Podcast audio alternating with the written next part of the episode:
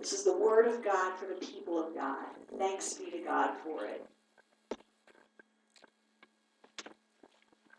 Would you pray with me? Holy and gracious God, open our ears and our minds and our hearts to the word you have for each and every one of us this day. And as I, your servant, stand before you, I pray that I would decrease, that you would increase. And may the words of my mouth and the meditations of all of our hearts be acceptable and pleasing to you, O God, my rock and my redeemer. Amen.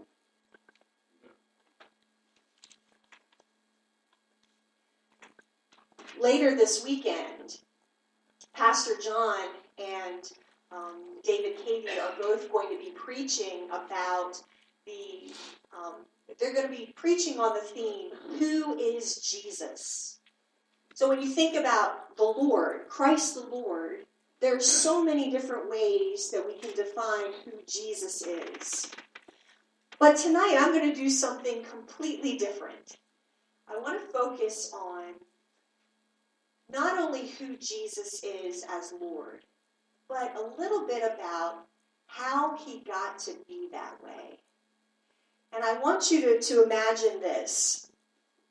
Remember, just as we said in the, in the Creed, as we open worship tonight, Jesus is begotten of the Father. He's light from light, true God from true God. He's fully human and fully divine. So we have all of these qualities that we imagine from Jesus that we always associate with his divinity.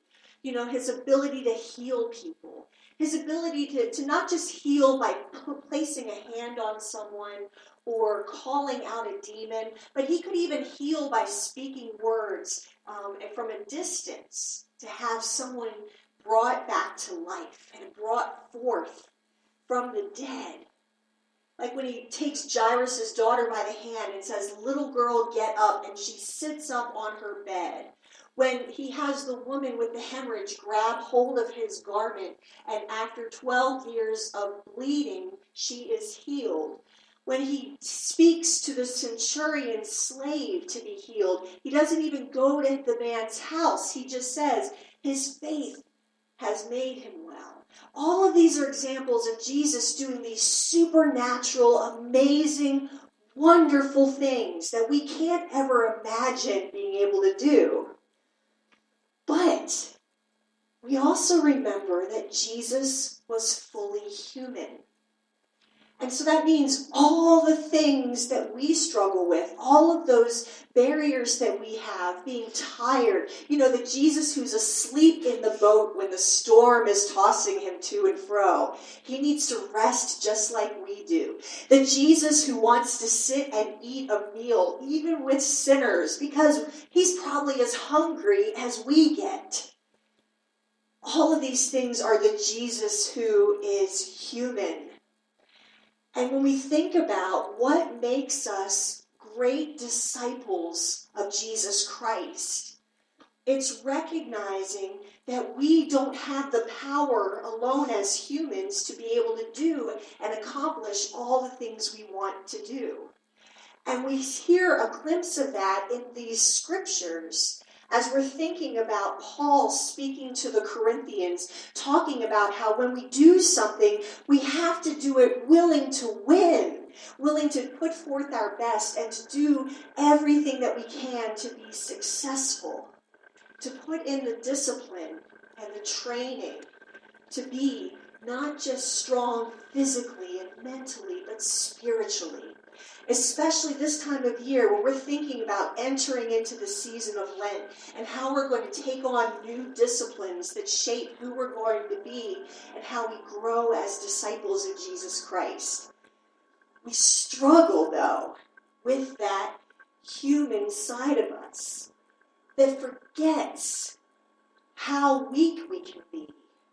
That human side of us, too, that's far weaker than we truly are. We struggle with all of those things. And that's why I love the image Paul uses, this athletic image, specifically when he talks about fighting like he's a boxer in the ring. Now, I don't know how many of you love boxing. Ladies, how many of you love boxing? You watch men get in a ring and beat each other till they bleed and one keels over. Right? Okay. Yes. Men, do any of you like boxing? Uh, some of you like kind of raising your hands a little bit. But we love the pure, the sweet science of boxing, but not the hoopla and managers and the and all of that stuff. Amen. But I want you to think of the sport in its purity. And what I love about boxing most, as a metaphor for our Christian life, is that none of us can deny that we spend every single day of our lives in a ring getting pummeled from somebody. Amen? You've been there? So we might not like to watch it on TV, but we've all been to that place where we feel like someone is trying to attack us. Whether it's a spiritual attack or an actual physical attack, we always feel like someone is coming at us. And that's why I, I, love this vision that Paul has about being someone who's a boxer in the ring, who's fighting with all that they have. But what I, I want us to think about, though, is not just the physicality of that boxer in the ring, but the purity that the thing to the boxer in the ring is not just his own strength and his own might, but who he has in his corner. And it's a great corner man. I have to say man because there aren't any corner women that I know of. They're probably out there. But the great corner men who care about and know and, and can speak on behalf of their fighter and they know when to throw in the towel, when they need to be saved from what they're in the midst of. But a true corner man can bring out something great in the fighter that they don't even know is within themselves. I was looking at uh, some history of boxing, and one of the greatest corner men of all time was a guy named Angelo Dundee. And he was the corner man for a few boxers you've probably heard of. Um, he had met a 16 year old guy named Cassius Clay, and had worked to train him and make him a great boxer. And he was there in, in Muhammad Ali's corner at the greatest fights that people list of all time. And he was also the corner man for Sugar Ray Leonard. And just so many greats in boxing. But what people always talked about was the true care that Angelo had for his fighters even till his death when he was 90 years old, um, back a few years ago, he still called Muhammad Ali his kid. He still saw him, even though he was the greatest fighter that had ever been known, he still saw him as that kid who lived seven miles from the gym and wouldn't even have a ride half the time, but would run each way because he was so intent on training. But one of the things he's famous for is a conversation that he had um, with Sugar Ray Leonard when he was in the midst of a fight. And you've probably heard the line before, but he says, You're blowing it, kid. And it was that moment that Sugar Ray Leonard says um, that, you know, it doesn't seem fitting. We would never tell a kid today that they're wrecking their game in the middle of it, would we? Because it would destroy their confidence. We would think there's no way they'd be able to live live beyond that. But but no, Angelo knew his fighter, and he knew that if he told him, "You're blowing it, kid," that something would ignite within Leonard, and he came back and won a stunning victory. But he said that it was knowing that his corner man could speak from his heart like that that helped him to do the impossible and, and Leonard says this about it. He says, I'm exhausted. I'm totally whipped. My left eye shutting. Everything is going wrong.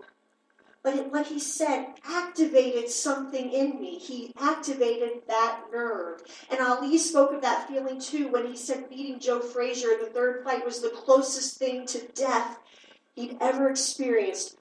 People can do more than they ever believe they can do physically, mentally, academically. You have to be pushed It hurts, but it's worth it. And it, so I want you to think about who is it in your life that pushes you spiritually to grow? Who is it that you turn to in your heart who's saying either you've got to retreat from what you're in the middle of because you're not spirit ready to be fighting what fighting now and pray about it or spend time with who can lift you up stronger you can tell? Who is it saying you can do this? Get back in there. You're blowing it now, but get back in there. Who is it that's important?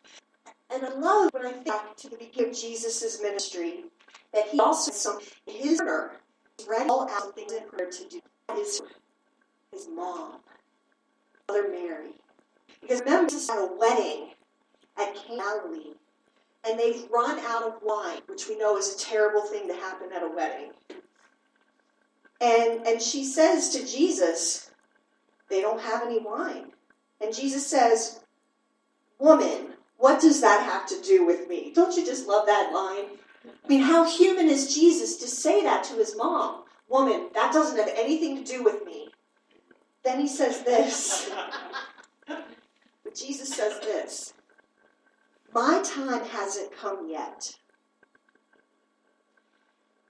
That's such a human moment. Because Jesus is not, he, he knows who he is. He knows who he is. He's no life. You can imagine this woman whispering to him, You are the Son of God. We can remember him being lost in the temple, like his family forgot about him for three days' journey. And we know all about that because we forget our kids from time to time in different places. And he said, I'm in my father's house. You would know you can find me here. He knows who he is as the Lord. My time hasn't come yet. And that's this human moment where he's he doesn't think he's ready to do a miracle. But his mother calls it out of him. She tells everyone there, all the servants, do whatever he tells you. And we know how the story goes. There are these jars of water, and he turns the water into wine, and it's the best tasting wine that anybody had ever had ever known. He saved the party, and everyone said, We definitely want Jesus to come to our parties from now on. but it's that moment, that moment of his mother saying, Get in there, get in that ring, show who you are not by having to give him a lot of words, but just that push. All of us need that person. And we've been talking all last month about us being that for someone else, sharing life with people. But the truth is, we all need that person in our corner that's going to push us and share, not just share life, but to push us to be even better disciples than we are, to do what we think is impossible, to go beyond our human limitations, and to grasp hold of the greatness that God wants to unlock in each and every one of us. And so, my prayer as we enter into this season of Lent is not just that we'll take on these disciplines where we're beating ourselves into submission and we're becoming spiritual gladiators on this journey, we find the people to be in our corner to help fix our cuts, to help speak hope and truth to us, and help us know that none of us are alone in the battles that we face every single day. And I give thanks to God for the church, because the church is where we grow as corner men for one another and where we find as fighters in this bit of life that we're a part of, we find the corner men we need to live and grow and be all that God calls us to be. Thanks be to God. Amen. Would you pray with me? Lord, sometimes we feel broken and battered and beaten from every single side but you're in our corner. And sometimes the way we find you in our corner, God, is by finding brothers and sisters in the church to stand in that corner for us and help us to see when our eyes are too bloodied, to help us to keep going when we think we don't have any more to give. And we pray that you will send those people that we need into our corners so that we can fight in this life to be your victors we pray all this in the precious name of Jesus, who was not just fully divine, but fully human, who bore our sins, died our death, and rose for our sake. Thanks be God.